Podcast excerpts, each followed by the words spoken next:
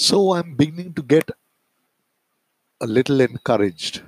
I've heard my first two podcasts. I misplaced one, recorded a completely new one, and then found the other one. So, in the interest of what felt like transparency, I uploaded both. This is my third podcast, and it's about a very interesting verse in the Gospel of John. In chapter 6, verse 15, when Jesus has fed the 5,000, in verse 12, he tells them that after the people were satisfied, he said unto his disciples, Gather up the fragments that remain, and nothing be lost. When they had gathered up the whole thing, they had filled twelve baskets with the fragments of the five barley loaves, which remained over and above unto them that had eaten. Here's the fun part. Then those men when they had seen the miracle that Jesus did, said, This is of a truth, that prophet that should come into the world. Here is the most spectacular verse in the chapter. When Jesus therefore perceived that they would come and take him by force to make him a king, he departed again into a mountain himself alone. We see throughout the four Gospels that Jesus most always had someone with him, frequently the twelve. This time he had 5,000 plus 12. And the 5,000 wanted to offer Jesus the most understandable and the most logical acknowledgement of the extraordinary miracle that he had done. I'm sure there was some conversation. And then Jesus perceived that they would come and take him by force. The throng was so enthusiastic, so incredibly determined to acknowledge and in a way reward Jesus for what he did.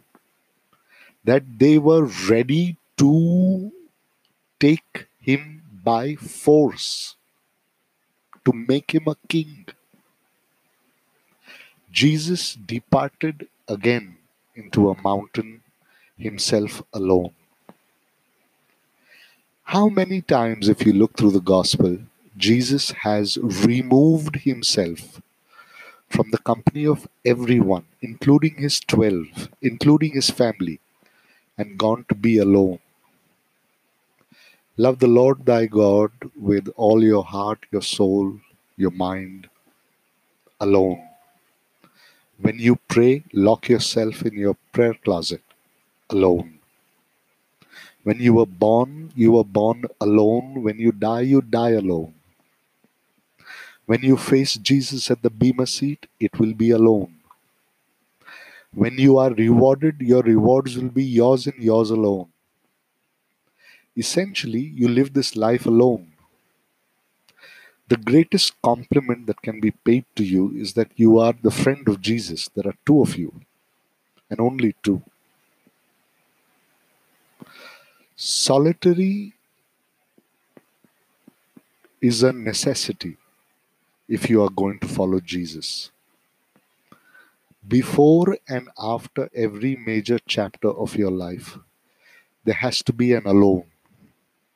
What did Jesus do when he was alone? The Bible tells us he prayed. He spoke to his Father. So when you know that Jesus is alone, you know that he's in the company of his Father. When you are alone, you have extraordinary new luxuries. You're in the company of three people God the Father, God the Son, God the Holy Spirit. You're never alone. There are always four. I like to think that when Jesus says, Where two or more are gathered, there I am amongst them. When you are alone with God the Father and God the Holy Spirit, Jesus is there among you. Jesus repeatedly said that when he went back, the advocate, the Holy Spirit, would be free, would be released, would be directed to come to be with us. We are never alone. We are never, never, never alone.